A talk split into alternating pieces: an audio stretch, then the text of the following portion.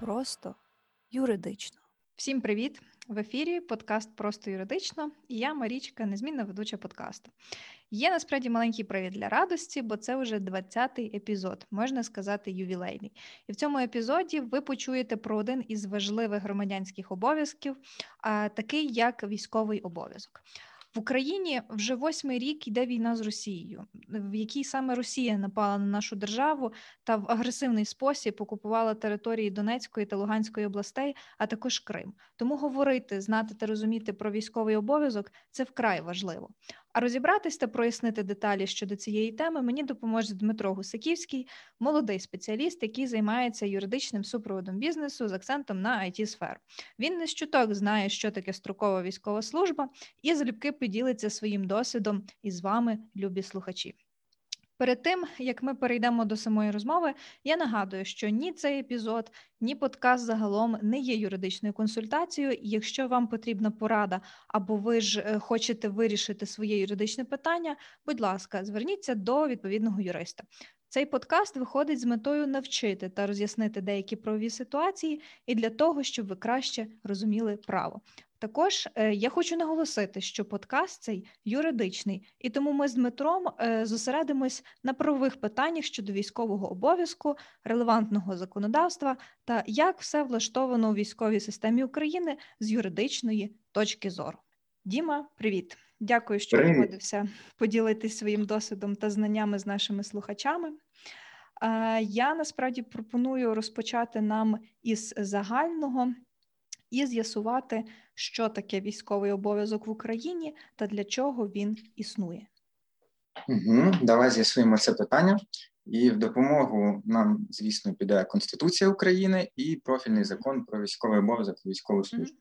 Конституція, в принципі, дуже коротко говорить. Є стаття 65, яка вказує, що захист вітчизни, незалежності, територіальної цілісності це є обов'язок громадян України без розділу на різні категорії, там соціальні статі і таке інше. І просто вказується, що служба відбувається е, згідно закону. І є в нас вже безпосередньо закон про військовий обов'язок, який і вказує, що це конституційний обов'язок, на цьому наголошується, повторюється, і е, перераховується, ну, вказується, що він в себе включає. Наприклад, це підготовка громадян до військової служби, приписка, прийняття в добровільному порядку, це тобто служба за контрактом, або призов на військову службу, проходження військової служби і таке інше. Угу. Ось ем, я знаю, що насправді у нас доволі широкий, е, ну, взагалі, законодавство в плані військового обов'язку та служби. І тут, напевно, для слухачів, хто захоче більше поцікавитись, е, я би рекомендувала ще звернути увагу на закон України про оборону України, про Збройні Сили України та про мобілізаційну підготовку та і мобілізацію. Власне, е, ці закони, а також е, Конституція України та закон України про військовий обов'язок, військову службу, про які вже згадав Діма, це фактично основа всієї військової сфери, законодавчої сфери. Е, в Україні. Так, і тут і тут також варто додати, що в принципі законів е, є багато, вони складають основу, але практично в кожному законі йдеться про якісь загальні рамкові положення, е, які вже безпосередньо роз'яснюються і процедурно прописуються в інструкціях, порядках, положеннях, які затверджуються на різному рівні, і це теж може багато підводних каменів в цьому бути. На це потрібно звертати увагу. Угу. Окей, е, супер, дякую, що ти це пояснив. А для чого все ж таки існує цей обов'язок, е, військовий обов'язок в Україні? Ну тут е, потрібно враховувати, що в принципі ну ніхто не хоче воювати, і це нормально. Але ми маємо бути до цього готові. І власне для цього військовий обов'язок і установлюється з метою підготовки громадян України до захисту вітчизни. Це вказується в законі. От Тобто, і тут зразу вказується, що е, це стосується не тільки особового складу Збройних сил, а також інш, інших військових формувань. І це і це важливо, тому що питання: хто взагалі такі військові? От. Ми ми звикли, ага, Збройні сили. Але крім цього, у нас ще є Нацгвардія, в нас є Державна прикордонна служба, в нас є Державна служба спеціального зв'язку. У нас е, так само є підрозділи спецпризначення, ці ж самі Альфа, СБУ, Омега, Вега. І вони і всі, і, в принципі, становлять військову службу. Е, Чого це питання важливе? Це питання важливе, тому що у нас є поділ е, по військових званнях на безпосередньо військові звання і на спеціальні звання. Е, Наприклад, ем, якщо ми говоримо про національну поліцію, то там так само можуть бути капітани, майори, чи в Державній службі надзвичайних ситуацій так само вони можуть бути. Але ці особи е, насправді не мають військових звань, і при закінченні ними служби ці військові звання зникають. Але якщо особа має військове саме військове звання, то таке звання в неї залишається і при звільненні зі служби. Угу. Тобто, фактично, аж е, до смерті, якщо я не помиляюся. Звучить страшно, але так. Ні, ну ти чекай, е, знаєш, е, смерть може настати в принципі будь-коли, але ми ж, скажімо так, канонічно уявляємо, що це там 70 років плюс, е, ну можливо, трохи більше. Ем, окей, я би ще від себе хотіла додати, що.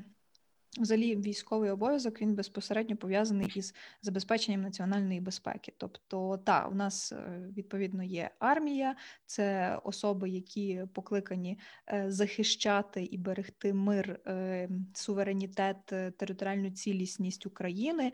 Ну і відповідно, коли є певна така загроза, в першу чергу саме ці люди вони будуть брати участь в захисті ем, та в обороні е, нашої країни. Е, Тут ще цікавий е, елемент ти згадав як. Інші військові формування. Я тут хочу наголосити, що такі інші військові формування вони е, мають формуватись тільки на підставі закону. Е, чому? Тому що в Україні заборонено створювати будь-які приватні армії. Е, це відповідно є е, злочином і карається відповідно до законодавства. Це знаєш невеличкий референс до тих подій, е, які нещодавно були з викриттям е, підготовки приватного такого військового формування Так. на території України. If you know what I mean. Так, та чого ми можемо відкрито про це в принципі говорити. Це колишній народний депутат України. Тому така справа цікава. Угу, так, хто би міг Але але при цьому всьому наголошували на тому, що вони проходили військову підготовку поза межами України. Мгм. Тобто, фактично, саме військової підготовки в Україні вони не проходили. Так, але бачиш, насправді достатньо самого факту створення такої організації е, для того, щоб це вже було кримінально караним діянням. Тому, знаєте, е, напевно, це дуже luxury хотіти й мати таку армію собі, як е, типу аля приватну охорону. Але знаєте, що це незаконно. Ем, окей. Ем, Є дуже таке поширене і, скажімо так, популярне е, поняття як е, призов на військову службу. Е, розкажи, будь ласка, детальніше, що це таке, як це відбувається і кого стосується призов на військову службу. Отже, призов взагалі це проходження громадянами призовної комісії і власне відправлення їх до призовних комісій. Нічого іншого. Все інше це інші етапи, які можуть е, стосуватися або військової служби прямо, або стосуватися військового обов'язку загалом. І якщо ми говоримо про призов, то призивними у нас є е, громадяни України, які за своїм станом здоров'я е, можуть проходити військову службу у мирний час. Це, як правило, громадяни чоловічої статі. Ну, якщо це ми говоримо про звичайний призов строковий, то це тільки громадяни чоловічої статі. Е, Їм на момент призову виповнилося 18 років, і також е, їм вони не досягли 27 років. І вони не мають відстрочки. Це теж важливо, тому що маємо таку ще річ, як відстрочка, і вона створює багато проблем. Е, Ще стосовно віку, тут важливо уточнити. е, Вік, в принципі, встановлений законом 18 років, але можливі випадки, коли е, цей вік може бути підвищеним. Наприклад, буквально зовсім недавно, ще два роки тому, діяло діяв указ президента України, за яким призовний вік починався з 20 років. При та, я цьому особи, особи, які, які досягли 18 років, могли йти служити, Але для цього мали написати письмову згоду їхні батьки. І тут починалися всякі різні махінації в військових комісаріатах, е, коли зачасту людям просто не пояснювали, що це їхнє ну, право, це не їхній обов'язок. На цьому на цьому часто спекулювали. Хлопців відправляли, і їм навіть не пояснювали, що типу, чувак, ти ще маєш два роки, щоб десь собі це все усвідомити, переварити, і тоді вже приймати, скажімо так, свідоме рішення йти служити батьківщині. Ну, але разом з тим було і багато випадків, коли хлопці самі йшли добровільно. І навіть е, і навіть е, я знаю таких людей, які досягли 18 років, батьки були проти, і вони зверталися у військовий комісаріат, щоб військовий комісаріат вплинув на їх батьків якимось чином і якби переконав їх, що можна вашому сину йти в армію. Круто, От. насправді такі випадки дуже мотивують. Е, хоча з іншої сторони, мені особисто здається, це е, абсолютно нормальна і адекватна ситуація, коли людина хоче піти, отримати ну, належну військову підготовку, е, відслужити, скажімо так, виконати свій військовий обов'язок і далі, скажімо так, повернутися до цивільного життя. Ем, ти згадував про те, що Є, скажімо так, підстави, коли особа може не проходити цю строкову військову службу, це звільнення або відстрочка. Можеш навести декілька прикладів, що саме за підстави і випадки? Отже, дивись, якщо ми говоримо про звільнення від військової служби, то воно буває в тих випадках, коли особа або за своїм станом здоров'я не придатна для несення військової служби, або, наприклад, ну, дається дається в законі вичерпний перелік, я так назву чисто з пам'яті кілька випадків. Наприклад, особа відбула два строки контракту е, служби у військовому резерві добровільно. В такому випадку вона звільняється від е, строкової військової служби. Або, наприклад, як я вже згадував раніше, про оці спеціальні звання. Тобто, якщо особа проходить службу в національній поліції, в Державній службі надзвичайних ситуацій, вона так само е, на період цей звільняється.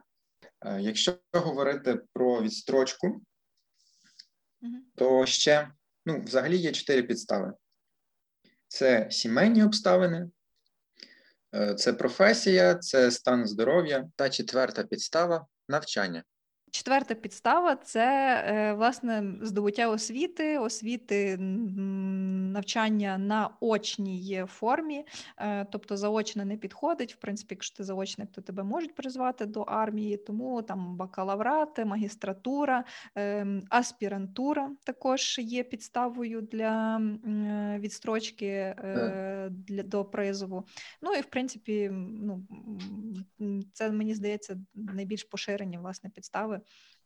Так, і може ну, бути для відстрочки. От стосовно аспірантури, тут цікаве питання, тому що на відміну від е, всіх інших рівнів освіти, угу. аспірантура дає відстрочку і з відривом, і без відриву. Угу. Тобто, навіть якщо ти, ну скажімо так, заочно навчаєшся на аспірантурі, то це все одно дає тобі відстрочку від служби в армії. Ага, о, до речі, цікаво. Слухай, не знала, бо я думала насправді, що якщо ти тільки очно навчаєшся на денній формі навчання, ще й до того, тому що там передбачена, можливо, вечірня форма, то в таких випадках ти отримуєш відстрочку. Якщо вже заочно, то ну, типу, sorry, відстрочки ніякої не буде. Ну, цей елемент насправді цікавий. До речі, я ще хотіла ем, зараз так наголосити стосовно строків призову. Строки призову вони визначаються в відповідних указах президента президента України. І на 2021 рік е, є два сезони призову: це весняний і осінній. Весняний вже розпочався, триває з 1 квітня по 30 червня, тому beware. І осінній розпочнеться 1 жовтня і буде тривати по 30 грудня 2021 року. Е, Окей, е, в принципі, ми ти наголошував, що призов зокрема на строкову військову службу, стосується осіб чоловічої статі. А як щодо жінок, оскільки я знаю, що з 6 вересня 2018 року були внесені відповідні зміни до закону України про е, військовий обов'язок. І з того часу жінки вони фактично прирівняні і виконують військовий обов'язок на рівні на рівних засадах із чоловіками. Е, Чи можуть жінки, дівчата призиватись в армію на строкову службу? Ні, на строкову службу вони призиватись не можуть, це однозначно. Е, Жінки можуть призиватися тільки у випадках мобілізації. Якщо оголошена мобілізація, тоді вони за своїми військово-обліковими спеціальностями можуть, можуть е, нести службу. Але якщо мобілізації не було, то строкової вони нести служби в принципі не можуть, тільки контракт, інакше ніяк. Мгм. Тобто вони можуть прийти добровільно е, в мирний час, мається на увазі, вони можуть нести службу добровільно е, за контрактом. е, І Тобто, військовий також. М, Воєнний прошу? час також. У Ага. воєнний час також. Угу. Окей, але коли відбувається мобілізація, е, то вони тоді відповідно призиваються для служби е, під час мобілізації. Так, але це тільки ті жінки, які попередньо були поставлені на військовий облік. Угу. А хто може е, з жінок е, потрапити на військовий облік? Це жінки, які проходили навчання офіцерів запасу під час здобуття вищої освіти, або ті, хто добровільно пішли служити, підписали контракт, а також ті, які здобували цивільну спеціальність, але їхня цивільна спеціальність є наближеною до військової.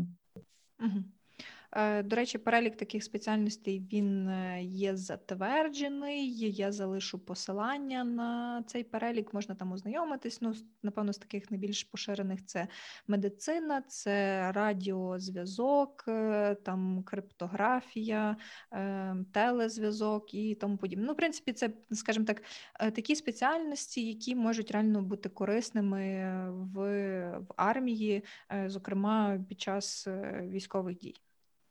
Так, і причому, причому це діє доволі давно. Наприклад, е, коли я служив строкову службу, до нас в роту прийшла жінка за контрактом на посаду санітарного інструктора роти, і вона одразу отримала звання молодшого сержанта. Причому, ну, вона одразу стала на посаду молодшого сержанта, причому звання в неї було ще з 2007 року. Тобто, коли вона проходила освіту фельдшера. Їх, їх зразу було поставлено на облік і присвоєно їм е, такі первинні звання, скажімо так. Цікаво, слухай. Окей. Е, ну, крім ем, строкової служби, як напевно найбільш такого поширеного явища, е, в принципі, ну не тільки в Україні, але й за кордоном. Е, які ще є види військової служби в Україні? Ну, це як ми вже згадували, військова служба за призовом під час мобілізації на особливий А що таке, до речі, мобілізація, якщо би так в загальному пояснити слухачам? Мобілізація, ну, якщо говорити так, як про це вказує закон, то це комплекс заходів, здійснюваних з метою планомірного переведення національної економіки, так, так, так, так, так, на бойову готовність, грубо кажучи. Тобто, коли оголошується мобілізація, то це ситуація, в якій вся держава інтенсивно працює на забезпечення національної безпеки. Тобто йдеться вже не тільки про осіб, які е, здійснюють військовий обов'язок або ну, будуть призвані для здійснення цього обов'язку, а також і для усіх установ, організацій і громадян. Угу. Окей, е, супер. Дякую, що ти це пояснив. Е, добре, окрім е, цієї служби під час мобілізації, які ти ще можеш назвати види військової Ну, служби? Ще так само, це, звісно, служба за контрактом. Угу. Ще буквально очікуємо десь вже зовсім скоро. Президент має підписати е, поправки до законодавства про військовий обов'язок військову службу, яким буде додано таку форму військової служби, як е, за призовом резервістів без оголошення мобілізації. Угу. Особливий цьому все. Мгм. На цьому все. Але крім, крім того, є ще такі форми, які не можна віднести до військової служби, але вони, в принципі, включають, е, включаються у військовий обов'язок. Це служба у військовому резерві, Мгм. це виконання військового обов'язку в запасі, і це альтернативна служба. Ем, а можеш е, пояснити трішки про кожен з них? Е, Ну, що таке взагалі служба в резерві, що таке в запасі, яка між ними відмінність, і що таке альтернативна невійськова служба? Дивись, якщо ми говоримо про службу в запасі, то йдеться, як правило, про осіб, які пройшли військову службу, Угу. і ця служба для них е, полягає в дотриманні порядку і правил військового обліку і ну, періодичному оновленні і вдосконаленні своїх навичок та умінь, е, для, для які їм необхідні для того, щоб виконувати службу в особливий період. Але ці люди насправді жодним чином не прив'язані до військових комісаріатів. Тобто особа просто веде собі спокійне життя, але вона може бути призвана на збори, викликана, точніше, не призвана, а викликана. Це важливо. Вона може бути викликана на збори, і там е, ну, якийсь час може готуватися, оновлювати свої знання за своєю військово-обліковою спеціальністю. Що цікаво, за це не встановлено, в принципі, е, такої якоїсь відповідальності. Ну, максимум це може бути невелика адміністративна відповідальність за неявку за цим викликом. Е, Далі, якщо ми говоримо про службу в резерві, то за загальним правилом служба в резерві добровільна і полягає, е, і її основою є е, підписання контракту про військову службу в резерві, про службу в військовому резерві, точніше.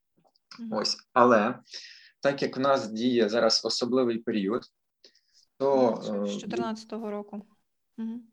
так, то цим ну, це вносить свої певні корективи, тому що під час дії особливого періоду е, в резерв включаються також звільнені в запас військовослужбовці, Угу. як контрактної, так і строкової служби. Угу. Окей. І тобто, вони- в принципі, всі. Угу. Так, і ну, не всі, а тільки ті, хто звільнилися з моменту початку особливого періоду. Ага, ага, окей. І, і ще що важливо, що при під час особливого періоду не може закінчитись контракт резервіста. Тобто, за, зазвичай контракт резервіста це три роки. Угу. Але під час особливого періоду, якщо ти підписав контракт а, ну, в 2011 році, в 2011 році, то він в тебе діє до цього часу. Тобто на даний момент це вже 10 років. В 2011 році. Ну так, в 2011-му людина контракт підписала, в 2014-му він мав би в неї закінчитись, мгм. Ясно, ясно. Makes sense. але внаслідок цього він діє до цього часу. Я не так порахувала. І що це виходить людина 10 років е, на службі в резерві? От, власне, що як я вже говорив, це не є служба, теж це теж не є видом служби. Е, Тобто, що таке резерв? У резерві людина також е, не вважається військовою, вона собі веде спокійне життя, вона не, ну, вона не є активною в плані трудового законодавства, тобто це для неї не створює ніяких перешкод, як у веденні будь-якої діяльності, трудової або підприємницької. Так само це і не створює для неї перешкод, наприклад, стати на облік у зв'язку з безробіттям. Е, Крім цього, знаходячись е, в резерві, особа має право вільно перетинати кордон, тобто вона може спокійно покидати територію України. Єдина ремарка тут така, що вона має при цьому повідомляти військову частину або військовий комісаріат. Тобто, якщо людина проходить службу в резерві, вона або закріплена в штаті конкретної військової частини, ну або якоїсь е, військової установи, або у своєму військовому комісаріаті. І вона має повідомляти. Так само вона має повідомляти про зміну місця свого перебування, про контактні дані, зміну, наприклад, номер телефону, якщо в особи змінився, то вона мала би про це повідомити військову частину. Е, Якщо говорити про відповідальність е, за такі дії, то її, в принципі, ну скажу так, як є. Її, в принципі, немає. Тобто, якщо виїхав і не повідомив, то тобі за це нічого не буде. Цікаво. Окей, а що стосується власне альтернативної невійськової служби? Що це таке? Ну так. Альтернативна невійськова служба полягає в тому, що якщо особа за якимись своїми переконаннями, як правило, релігійними, не може, не бажає нести військову службу, наприклад, її релігія забороняє їй тримати в руках зброю, Ага. То тоді цю особу направляють за місцем її проживання е, в органи місцевого самоврядування, які її відряджають на роботи на, на комунальних підприємствах. Причому особа не може відмовитись, вона не може вибрати. Їй сказали, ти сьогодні працюєш е, там, то робиш те-то. І вона має це робити. Оце важливий момент. Мгм. Ну, окей, цікаво, насправді так виходить. В принципі, ну, знаєш, як є такі загальні основоположні конституційні права і свободи, та, що там людина не може бути примушена е, до якоїсь там примусової праці чи чомусь подібне. Але от є такі винятки, типу як військовий обов'язок. Е, він багато чому може обмежити людину, та, але при цьому це, скажімо так, виняток із е, цих конституційних положень. І напевно, е, ця альтернативна невійськова служба також е, є винятком. І, і що цікаво, що службу ж можуть нести тільки громадяни України. Там є, наскільки я знаю, певні моменти, коли е, приймаються іноземці або особи без громадянства. Тобто виходить, що громадянин України, який там має якісь інші релігійні сповідування чи ще щось, е, може відмовитися від звичайної строкової служби і бути переведений на е, альтернативну невійськову службу, і вже відповідно там в органах місцевого самоврядування чи де там якихось комунальних підприємствах, як ти кажеш, виконувати якусь іншу роботу. Так. Цікаво. Це, знаєш, таке для мене відкриття сьогодні. Ем, Окей. Е, Добре. Е, Я би хотіла повернутися ще, е, попросити тебе прокоментувати, сказати декілька слів стосовно цих нововведень, які очікуються зараз, власне, служба в резерві і новий вид служби, е, за який нещодавно проголосувала Верховна Рада України. Це служба в резерві на час на особливий період, який зараз триває. Ем, Що це за новий вид служби, і хто з резервістів власне потрапляє під дію цього нововведення? Дивись, в чому справа? Тут е, я тобі можу сказати з власного досвіду, мені не треба далеко йти. Окей. Моя мама, вона подивилась новини, в неї шок. Боже, що це твориться? Ну, знаєш, така звичайна людська зрада, якби включилась. Угу. Але треба розуміти, чому це, чому це взагалі відбувається. Е, Ми, ми говоримо, що у нас є призов по мобілізації. При цьому треба усвідомлювати, що призов по мобілізації це доволі ну, по часу затратна процедура. Чому? Тому що це по суті відбувається в режимі звичайного призову. Тобто складаються списки. Ні, спочатку видається указ президента про мобілізацію повну або часткову, таємну або відкриту, точніше, приховану або відкриту. І тоді вже е, формуються списки військовозобов'язаних, цих призовників, резервістів. Тоді їм подаються так само повістки. От і вони мають з'явитися у військкомат. Ну, вказується в законі. Ну, як правило, це протягом доби відбувається, і тоді їх доставляють е, до місць служби, розподіляють по місцях служби. Це довго, це складно, це коштує чогось. Ну і в умовах, коли виникає надзвичайна якась загроза національній безпеці, це ну нераціонально. Угу. Відповідно, було запропоновано, і, і зараз ми вже бачимо, що в другому читанні прийняли рішення Верховна Рада про Вже голова Верховної Ради підписав цей Так, законопроект, так. тому очікується, щоб ще президент підписав. Угу. оцей вид такий служби, як призов е, резервістів. Ідея полягає в чому? Тобто, ми говоримо, що під час дії особливого періоду, тобто це теж треба розуміти, що це не завжди, а тільки коли діє особливий період, або коли виникає якась надзвичайна загроза національній безпеці. Е, тоді особи, які знаходяться в оперативному резерві, тобто це люди, які вже знайомі з мають досвід бойових дій, або, або навіть, можливо, такого досвіду не мають, але це резервісти першої черги. Вони протягом доби, після оголошення цього призову, самостійно перебувають по місцях несення служби. Це дозволяє буквально за одну добу організувати вже захист держави. Е, Якщо я не помиляюсь, е, такий призов може тривати не більше ніж півроку. Знову ж таки, використовуватись він може тільки в якихось екстрених надзвичайних випадках, наприклад, прямої агресії, там порушення державного кордону з боку іншої держави. І в першу чергу туди будуть залучатися саме люди, які вже мають прямий досвід бойових дій для, ну, для того, щоб організувати негайну оборону України. Тобто розводити паніку і лякатися, і кричати, що ох, що тепер буде, чи так само є ще така риторика. А я вже раз відслужив, а мене ж тепер знов призвуть, а от той не служив ні разу. Тобто це дурниця. Абсолютно, тому що як відбувається на практиці, якщо оголошується виконання бойового завдання, військова частина вибуває, особовий склад військової частини вибуває на виконання бойового завдання, і на його місце має прибути хтось для підтримання життєдіяльності військової частини. Ну, Тобто, це власне і будуть оці резервісти. Ну, тобто, е, перше, що тут важливо розуміти, це ем, необхідно правильно читати і трактувати закон. е, Хоча мені здається, там є певні свої нюанси. Ну, я читала цей законопроект насправді, і, на мій погляд, там є певні неузгодженості, і читала також коментарі. Е, Зокрема, юристи. Е, Військова сотня, здається, так організація називається. Поправ, якщо я помиляюсь.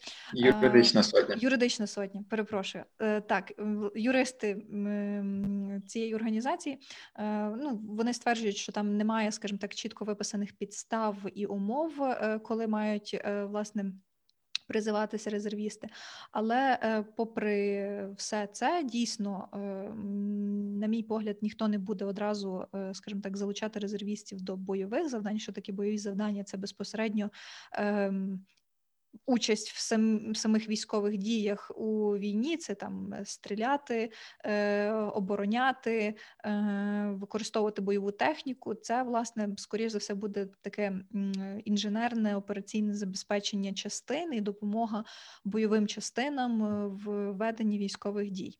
Е, Це перший момент, і е, другий момент. Е, Це власне те, що не всі особи з резерву будуть залучатись. Е, Там конкретизовано, що це власне оперативний резерв, а відповідно там теж до певних таких підзаконних актів визначено декілька видів цих е, резервів. Тому потрібно просто спокійно проаналізувати, хто дійсно може бути залучений, і вже після того робити якісь свої висновки. Тим більше знову ж таки в тих же самих фідбеках і коментарях стосовно цього закону багато хто говорить, що якщо дійсно буде реальна загроза і потрібно буде швидко мобілізуватись, то власне чимало добровольців і резервістів не будуть чекати цього призову, вони самі організуються і прибудуть туди, куди потрібно. Якось так. Так. Окей. Ем, давай зараз поговоримо про такі базові основоположні права всіх військовозобов'язаних. Е, Напевно, найбільше тут буде цікавити слухачів е, власне вручення, наприклад, цих же ж повісток про е, призов на строкову службу, як це можна робити, як не можна робити, які ще є права військовозобов'язаних. Е, Ось. Ну, дивись, якщо ми говоримо про саме вручення повісток, то не можна вручити повістку, не знаючи, кому ти її вручаєш. Тобто, першочергово військово, е, представники військового комісаріату повинні уточнити твою особу. А як вони це можуть зробити? От, здавалось би, таке просте питання. Ну, очевидно, напевно, перевірити твої документи. Добре, а вони можуть це зробити, а вони цього зробити не можуть. Тобто, у них немає повноважень вимагати в особи документи. Такі повноваження на даний момент у нас має поліція і Нацгвардія, тобто піші патрулі. Але, але знову ж таки, у них е, є чіткий перелік цих підстав, чому вони можуть е, запитувати документи. Очевидно, що такої підстави, як е, для того, щоб з'ясувати, хто ти, щоб вручити тобі повістку, у них такої підстави немає. Тому, в принципі, це не дозволяється. Як взагалі можна Я зроблю такий невеличкий е, референс. Е, перший епізод подкасту просто юридично е, власне стосується тематики, що робити, коли підходить поліцейський, і там, зокрема, зі спікером ми обговорюємо ті самі підстави, коли реально може у вас поліцейський попросити пред'явити документи для того, щоб встановити вашу особу. Так що, якщо ви не знаєте або забули, то підіть ще після цього епізоду, послухайте той перший. Це дуже хороша порада. Е, Так, так. Угу. Отже, якщо говорити про про те, як як взагалі можуть вручити повістку, ну uh-huh. припустимо, що вони вони знають, хто ти, вони уточнили, можливо, вони вичікували десь е, тебе біля твого дому і конкретно знають, що за такою то адресою живе така то особа, мають твою фотографію в особовій справі. А до речі, О. вони можуть е, це робити в, наприклад, цивільному одязі, не у форменому, а от, наприклад, там просто ну, як е, звичайні громадяни одітись і вручати тобі повістку. Ну насправді, якщо ми говоримо про представників військового комісаріату, то це в першу чергу військовослужбовці. Угу. Відповідно, оскільки вони є військовослужбовцями, і під час е, такої своєї діяльності, як вручення повісток, вони здійснюють свої службові обов'язки визначені їхніми посадами, то вони підпорядковуються статутам е, внутрішньої служби. Статут внутрішньої служби визначає положення про зовнішній вигляд військовослужбовця. Таким чином, не можуть бути представники військового комісаріату під час служби вдягнуті по цивільному та ще й щось від тебе вимагати. Ну, очевидно, якщо вони вдягнуті по цивільному, то тоді вони зараз не несуть служби. Uh-huh. А якщо вони не несуть служби, ну то то чого вони до тебе підійшли? Хто вони тобто, такі громадяни? Нормально порушується ця та сама процедура вручення повістки. Ну і відповідно, ну я не знаю, можна таке оскаржити чи не можна. Та напевно, що можна оскаржити, тому що двоє, ну там двоє, чи скільки там, чи одна особа, ем, яку ти не можеш розрізнити, чи це дійсно є військовослужбовець чи ні, намагається тобі там щось вручити. Знаєш, е, ну якось виглядає доволі таки дивно, як на мій погляд. Але але з іншої сторони, тут є ще такий момент, що ну, визначені, ну, пере, оці повістки їх можуть вручати насправді не тільки представники військового комісаріату. О, а хто ще може? Це так само можуть бути, здавалось би, безпосередньо керівники підприємств, установ організацій. Тобто ага. працює хлопець на роботі, приходить зранку, а йому його керівник повістку дає в руки. Він може це зробити. Тобто е, ці повістки попередньо передають на ці установи, організації підприємства, і тоді керівники можуть їх вручати. Це за умови, якщо на підприємстві нормально ведеться військовий облік і подаються всі відомості, там відповідний комісаріат, і є інформація про те, що така особа вона там то працює, не звільнення, не звільнена. Ну і скажімо так, менше роботи для військовослужбовців.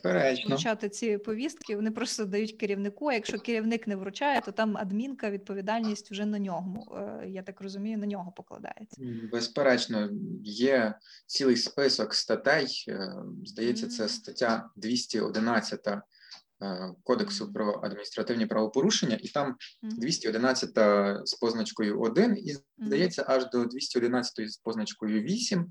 І це якраз все йдуть правопорушення, які допускаються підприємствами, установами, організаціями та їх службовими особами е, у от, власне порядку вручення цих е, повісток або повідомлення про військовозобов'язаних, які працюють ведення обліку і таке інше. От так само повістки можуть вручатися через органи ну, через житлово-експлуатаційні організації. Тобто, представник ЖЕКу може принести повістку, може принести повістку голова ОСББ. Mm-hmm. І так само повістки можуть приносити також і представники виконавчих органів е, сільських селищних міських рад, але тільки в тому випадку, якщо на їх території немає військових комісаріатів. Е, добре, от е, моделюємо ситуацію. Допустимо, приходять такі особи з тих, що ти перелічив е, додому. Ну там ніхто не відчиняє, або, наприклад, там відчиняє хтось з родичів, каже, що такої особи ну тут немає, вона тут не проживає, не каже, де насправді проживає. Чи можна е, передати цю повістку комусь іншому? Наприклад, там ну отримає там, допустимо, твоя сестра чи там мама цю повістку, на ній розпишеться, і ну якби є відмітка про те, що особа повідомлена. Чи все ж таки це має бути особистий підпис такої особи? Коли вважається, що повістка вручена? Вручена належним чином? Я тобі скажу з особистого досвіду, що військові, в принципі, не дуже поважають інститут особистого підпису. Але так, це смішно. Ну, це і смішно, і страшно, але є така біда в нас. Але якщо ми говоримо про процедуру вручення повістки, то вона має бути вручена тільки особисто під особистий підпис і ніяк інакше. Тобто залишити її на пошті десь там, чи під дверима якось просунути може, чи чи там фіранку відкриту, десь е, кват... кажу, фіранку, квартирку кинути якось через вікно. Не варіант. Родичам передати не варіант, тільки особисто особі, якої вона безпосередньо стосується. Е, гаразд, ну, умовно кажучи, нехай там залишили там родичам таку повістку, і і що далі? Е, як ну, людина відповідно не з'являється на цей призов, та? тому що вона вважає, що її неналежно повідомили, і таким чином вона вважає, що вона має право не з'явитися. Але ж напевно це не зовсім так, і для такої особи, напевно, може настати якась відповідальність. Правильно, ну якщо ти кажеш, що е, інститут особистого підпису не завжди, ну скажімо так, часто не ну, часто нівелюється в таких випадках.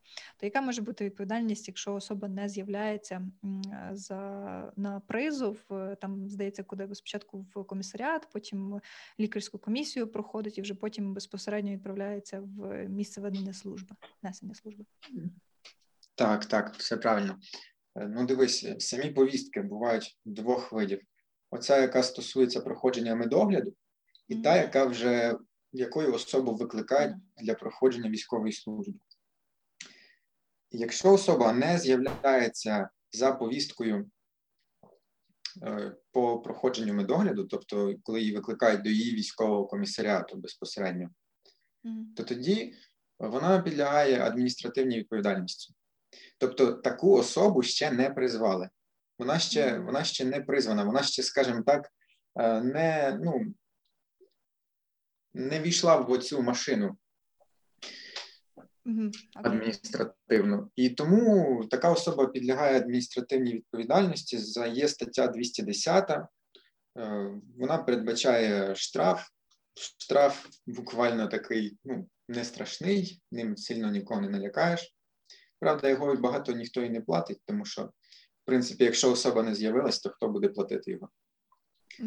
От і це ну, логічно, але там, знаєш, напевно, через виконавче провадження ж можна встановити, де особа мешкає, відкрити виконавче провадження, накласти арешти на якісь там рахунки. Тим більше це не є така якась дуже супер секретна інформація, тим більше для самого виконавця. Розумієш, справа в тому, що в принципі військові комісаріати навіть не зацікавлені в тому, щоб якось людей штрафувати. Тобто штраф слугує більше як е, ну, страшилка, щоб ти все-таки mm-hmm. прийшов. Mm-hmm.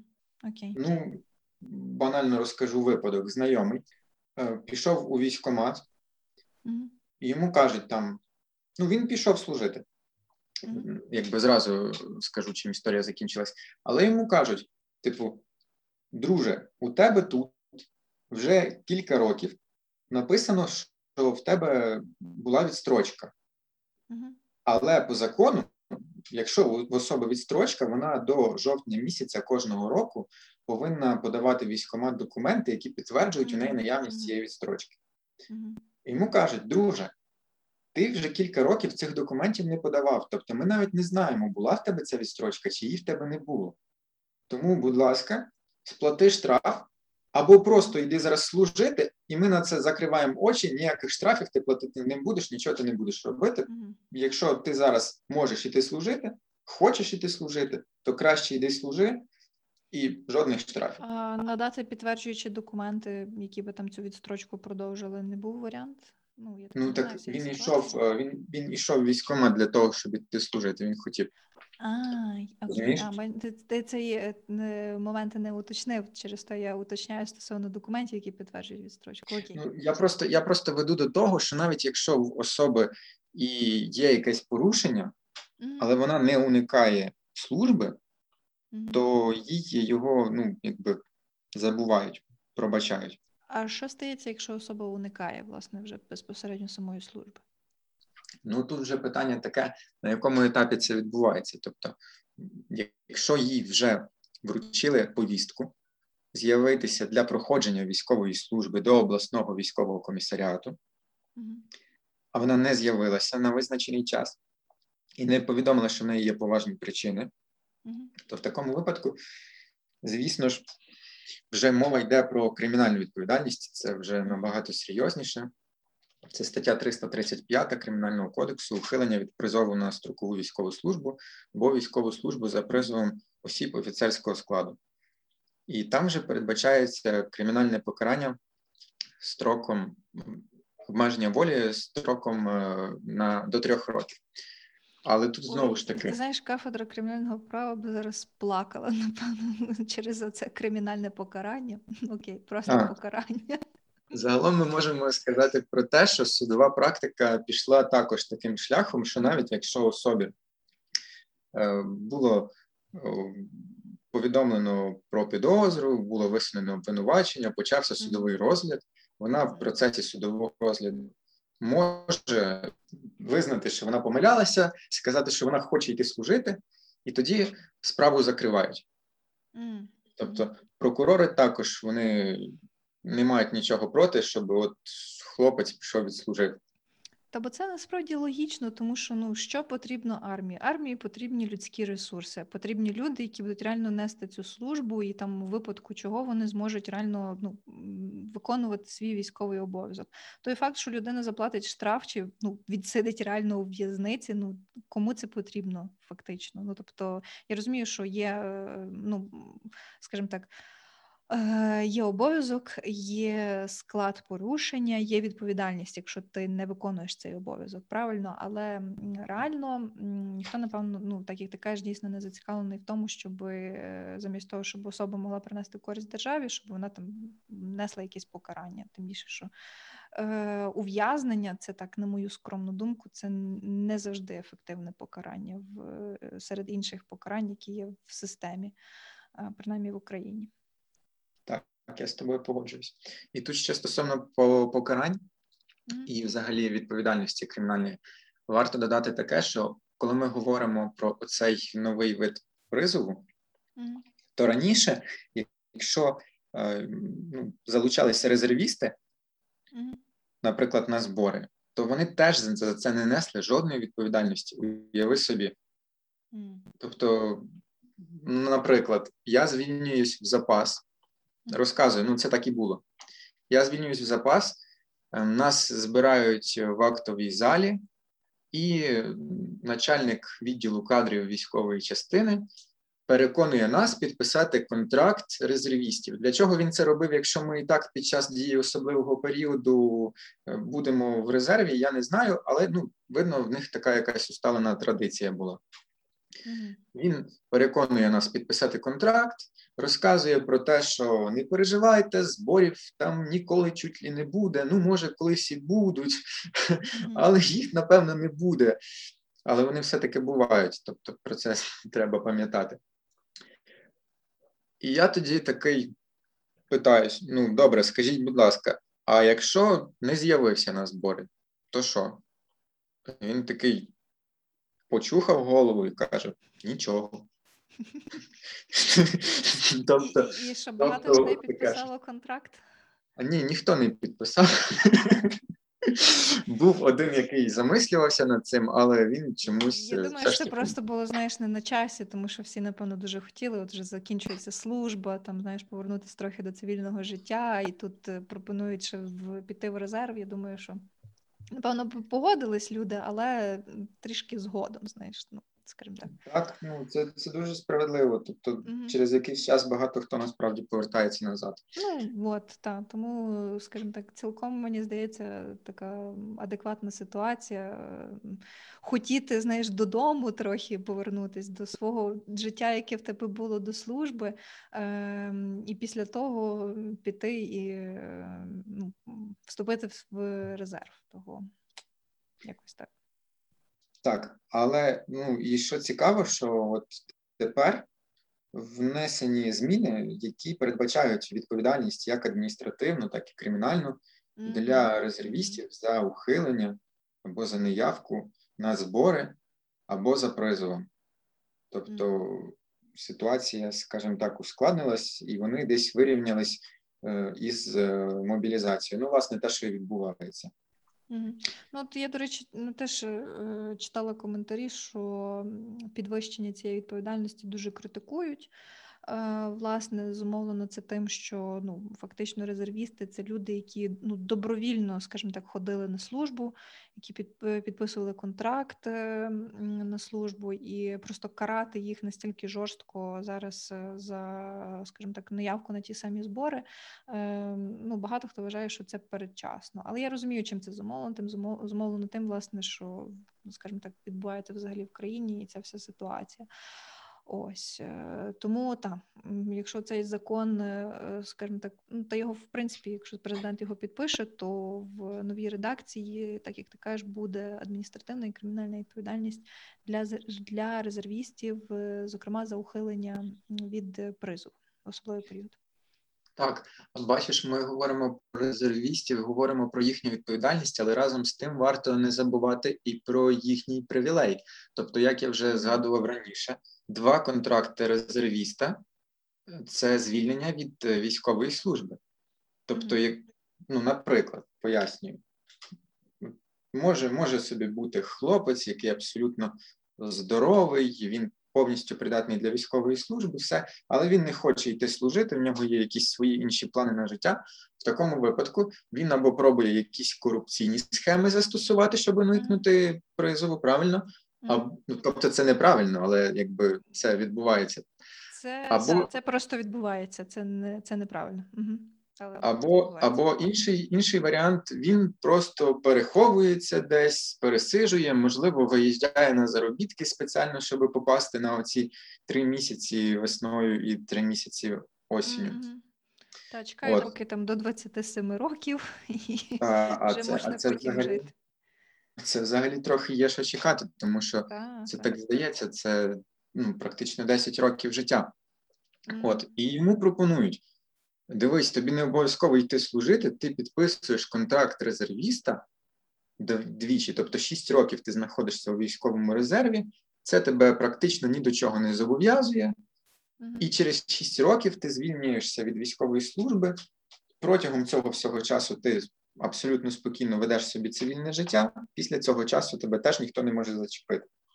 Одна біда, що все-таки, якщо в державі стається якась ну, критична ситуація, то, то тоді про резервістів згадують, як це сталося зараз. Але до 2014 року, ну давай об'єктивно говорити, хто сподівався, хто розраховував, що в нас може трапитися така ситуація, що в нас може початись війна. Більшість населення про це ніколи не замислювалася. Так, так. І спокійно йшли підписувати контракти резервістів, е, щоб таким чином законним способом не служити. А е, окей, е, підписуючи цей контракт, ти отримуєш якесь там ну, матеріальну, матеріальне забезпечення чи винагороду, чи це ти просто от підписав і, і все? Ні, ти просто підписав і все. Угу. Це якщо служба за контрактом, е, реальна служба, то тоді отримуєш винагороду. А якщо ти в резерві, то ну не отримуєш, але при цьому два контракти, і ти потім не призиваєшся вже до служби. Так. Угу. Угу. Ну, цікаво, насправді, загалом пропозиція хороша. Але так, враховуючи наші реалії, те, що дійсно ніхто не ну, принаймні більша частина населення навіть уявити не мала, що у нас будуть е, військові дії відбуватись, е, то ну, перспектива вже не така приваблива, напевно, вигля- виглядає. Хоча, ну не знаю, виключно моя думка. Так, я з тобою погоджуюсь. Окей. Ем, а ще скажи, будь ласка, от ми вже говорили трохи про порушення, про відповідальність. Які ще можуть бути порушення, зокрема законодавство про військовий обов'язок, яка за це може, яка за це передбачається відповідальність зараз? Окрім там як неявки там на комісію, на збори, на призов, ем, е, які ще можливо там є якісь там ще статті в кримінальному кодексі, які би варто було би згадати. Ну, дивися, почнемо, напевно, все-таки з Кодексу України про адміністративні правопорушення. Мгм. Ну, так просто для перерахування. Тобто, як я вже говорив, в більшості йдеться про відповідальність е, установ, організацій, підприємств, е, тобто, вже не відповідальність фізичних осіб за якісь їхні дії чи якусь їхню бездіяльність, а е, відповідальність е, тих, е, хто їх облікує. Тобто, це, наприклад, неподання списків юнаків, які підлягають приписці до призовних дільниць, чи прийняття на роботу військовозобов'язаних і призовників, які не перебувають на військовому обліку. Про це, напевно, ніхто навіть сильно не задумується. Але якщо виявиться, що у вас на підприємстві працює людина, яка не стоїть на військовому обліку, наприклад, чоловік до 27 років не, не проходив військової служби, в 27 років він має отримати військовий квиток Мгм. прийти сам спокійно, пройти в військовий комісаріат, пройти е, військову лікарську комісію і обміняти своє писне, йому було ще в школі, на військовий квиток. Він цього не робить. І питання: от його прийняли на роботу, не попросили в нього документів. Фактично, він зараз не стоїть на військовому обліку. Це відповідальність підприємства. А якщо така особа потім, наприклад, реєструється ФОПом, то це вже його відповідальність суд, правильно? Стати на військовий облік. Ну, Так, але це ну це відповідальність його як цивільної особи, і Мгм. це в принципі не поширюється на підприємницьку діяльність ФОПа. Мгм. Все таки. Так. Але якщо цей ФОП має нанятих працівників, то він безперечно має подавати цю інформацію про них. От чи так само незабезпечення сповіщення, тобто те, про що я говорив, що можуть е, керівники установ е, підприємств організацій сповіщати громадян чи викликати їх, чи несвоєчасне подання документів, звітів. Тобто кожного року вони подають всю цю звітність, всю цю документацію. Просто про це ніхто сильно якось не задумується. Ну, просто, ну, бачиш, я не знаю. Скоріш за все, там перевірка ведення військового обліку це є прерогатива тої самої держпраці. Е, Але коли вони проводять ці перевірки, то в першу чергу що перевіряють правильно, чи правильно оформлені і найняті працівники на підприємство, тому що там найбільші штрафи за такі порушення.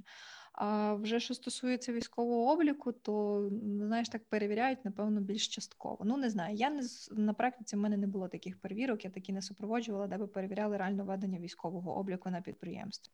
Тому не можу якось прокоментувати це з практики. Так, розумію тебе.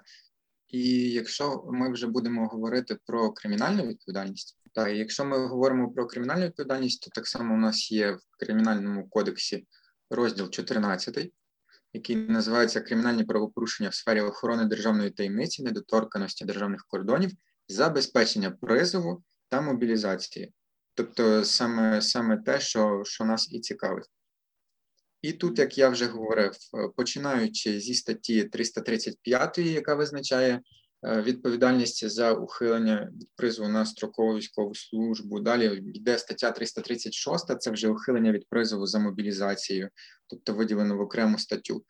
І знову ж таки, оці зміни, які стосуються ем, призову резервістів, як я розумію, зміни мають вноситися саме в статтю 335, Хоча от я цього цієї логіки не вловлюю, я би, наприклад, вносив в 336. Ну, але таке. Бачиш, треба було раніше порекомендувати законодавцю е, пропозицію свою щодо внесення змін. Ну, але що є, то є, як то кажуть. Ну, все-таки в 335 санкція легше, тому комусь пощастить просто більше, ніж якби я приймав ці зміни. Так, і так само це стаття 336 з позначкою 1. Це якщо ми говоримо про ухилення від е, проходження служби цивільного захисту в особливий період чи проведення цільової мобілізації, і стаття 337 це ухилення від військового обліку або спеціальних зборів. Ам, тобто військового обліку. Ага, окей, я зрозуміла. Фактично, коли ти маєш прийти і отримати цей самий військовий квиток і стати на облік як е, військовозобов'язана особа. Так, але але ну це це вже йдеться про якщо особа після попередження не не з'являлася, тобто її вже Не одразу, її вже знайшли, її, її попередили, їй все пояснили, їй її там раз вручили цю повістку чи цей виклик, другий раз вручили, вона вона не з'являється, то тоді вже можна говорити про якесь таке свого роду злісне ухилення, і це вже є підставою для кримінальної відповідальності. Ну, умисне, фактично, тут вже суб'єктивна сторона злочину е, відіграє роль цього, напевно, розмежування між там кримінальною і адміністративною відповідальністю, тому що фактично може бути відповідальність там е, за неявку на той самий облік чи призов адміністративна. А що стосується кримінальної, то тут е, дійсно має бути декілька так званих ітерацій е, зі сторони е, комісаріату е, стосовно особи, яка призивається, е, для того, щоб вже потім передати цю, ну скажімо так, вручити підозру і передати це вже там потім е, до слідчих і вже відповідно потім до суду. Окей, окей. Ем, в принципі, я так бачу по нашому таймінгу, ми дуже добре вклались з тобою е, по всіх таких загальних, напевно, питаннях, про які я хотіла тебе порозпитувати е, в цьому епізоді. Е, Можливо, в тебе є якісь е, поради чи рекомендації для слухачів, е, щоб вони могли ще додатково почитати, або взагалі там поради на життя? Ну, якщо говорити про поради, то вони в принципі є. Це такі, як ти кажеш, поради на життя. Ну, по-перше, у спілкуванні з представниками військового комісаріату потрібно думати в першу чергу про свої інтереси, а по-друге, керуватися тою презумпцією, що вони мають ціль, щоб ти все-таки потрапив на військову службу. Тобто, е, може, може бути особа, яка об'єктивно має підстави для звільнення чи для відстрочки. Вона може навіть про це не знати, вона, вона може вагатися. От вона може десь е, собі щось обмірковувати по одному. Ну, коли вона спілкується з представниками від військового комісаріату, вони можуть бути з нею не дуже чесними, вони можуть е, бути або надто грубими, або надто ласкавими, скажімо так, тобто різні психологічні техніки використовувати, щоб якось вплинути на особу. І це все потрібно враховувати. Треба завжди настоювати на своєму, думати тільки про свої інтереси. Друге таке побажання, зауваження, пропозиція це Нічого не підписуйте, поки ви уважно це не прочитали. Цьому вчать ледь не зі школи, але це така річ, яку всі дуже люблять повторювати в житті. Тобто дають вам якийсь документ підписати, прочитайте його 10 разів. Подумайте, чи взагалі вам варто його підписувати. Може краще відмовитись. А в ідеалі, звісно, просіть, щоб вам дали сконтактуватися з юристом. В принципі, якщо говорити про призов і про саму військову службу, то ну як тобі сказати, під час служби в хлопців забирають телефони. Особливо в перші періоди вони їх бачать дуже порційно, дуже нормовано, ну і мають мінімум часу, мінімум можливості поспілкуватися про щось. А чому Але поки- забирають? Е, Чому забирають? Е, Ну насправді, якщо говорити, наприклад, про мою військову частину, то це регулювалося, е, по-перше, інструкцією командира військової частини. По-друге, була відповідна телеграма від командувача Нацгвардії. Ну, Цікаво, Тобто, насправді. от, Ну, Типу, так, напевно, мене е, тут більше цікавить не якісь там, знаєш, такі юридичні підстави вилучення біля телефонів, а яка власне логіка, знаєш, ем, за цим приховується. Ну, цікаво. Ну, на, ну, про це можна довго говорити, але я Та, так та, думаю, що вже дуже немає сильно часу. Але я що хочу сказати, що на момент перебування у військовому комісаріаті і фактично до прибуття у військову частину телефон у тебе ну, ніхто не забирає і не має права забрати. Тому ти спокійно можеш ним користуватись, і маєш користуватись, тобто позвонити всіх попередити. Можливо, тобі потрібні якісь документи просто-напросто, і ти можеш спокійно піти. Це теж не виключено. Тобто, думати головою і питати поради в людей, яким ти можеш довіряти, або ну, які мають вже в цьому якесь поняття. Окей, супер, дякую. Я напевно зі своєї сторони додам до того, що ти сказав, що дійсно важливо знову ж таки знати, розуміти свої права і обов'язки, порційно, скажімо так, е, реагувати на те, що вас е, від вас просять зробити чи там пред'явити, тому що ну насправді, якщо загалом говорити військовий обов'язок, це добре і це потрібно робити. Але я особисто я більше прихильник, коли є чесні правила гри, та тобто, коли все відбувається в межах закону, тобто вам належним чином, наприклад, надають цю саму повістку, е, ви розумієте, що це ви з нею ознайомились, у вас була можливість, наприклад, е, заручитись е, допомогою і підтримкою юриста, і ви свідомо приймаєте це рішення і йдете служити строкову службу, та чи там служити за контрактом, чи в резерв тощо. Але в будь-якому випадку все має бути. Адекватно, чесно, прозоро, відкрито і в межах закону, як зі сторони військових комісаріатів, так відповідно зі сторони вже е, військовозобов'язаних. Окей, е, тоді на цьому будемо прощатись. Я дякую тобі за твій час і за дуже круту експертизу та такі деколи інсайти. Е, чесно скажу, багато не знала з цього сама.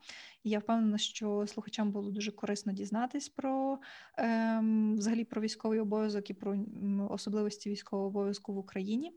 Е, Тому е, дякую. Я хочу нагадати, що ви можете послухати цей та інші епізоди у власне на таких платформах, як SoundCloud, Apple Подкасти, Google Подкасти, CastBox та Spotify. Якщо ви знаходитесь за кордоном, підписуйтесь на платформи, підписуйтесь на телеграм-канал просто юридично, щоб завжди бути в курсі всіх постіків і е, епізодів, які виходять на платформах. Е, ну і будемо раді, якщо зможете поширити цей епізод і не тільки е, вашим друзям, знайомим і кому це може бути е, релевантно та корисно. Тому дякую за те, що ви дослухали до цього моменту. Нехай вам щастить, нехай ваші права не порушуються, зокрема щодо вручення повісток на призов. І всім гарного вечора, Дмитро. Тобі папа. Дякую, Марічко, і тобі, папа. Я дуже дякую, що покликала. Це була дуже класна розмова. Так, мені теж дуже сподобалось. Е, сподіваюся, що ще потім якось зустрінемось на інших епізодах. Окей, всім па-па-па-па.